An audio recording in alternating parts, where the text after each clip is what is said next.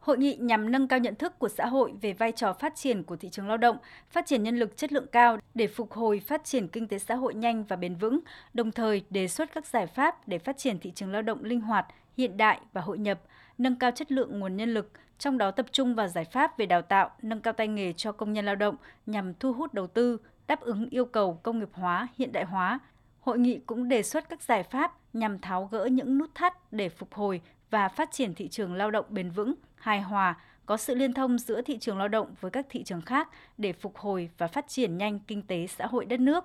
Ông Đào Ngọc Dung, Bộ trưởng Bộ Lao động Thương binh và Xã hội cho biết, sau thời gian bị ảnh hưởng bởi dịch bệnh COVID-19, thị trường lao động được phục hồi với tỷ lệ việc làm bền vững tăng lên, đời sống người lao động ngày càng tăng, tỷ lệ thất nghiệp giảm, quan hệ giữa người sử dụng lao động với người lao động được duy trì tương đối tốt. Tuy nhiên, nhìn khái quát, thị trường lao động chưa bền vững. Đời sống của một bộ phận người lao động, nhất là công nhân phải thuê nhà trọ và những người lao động khu vực dịch vụ thì còn bấp bênh.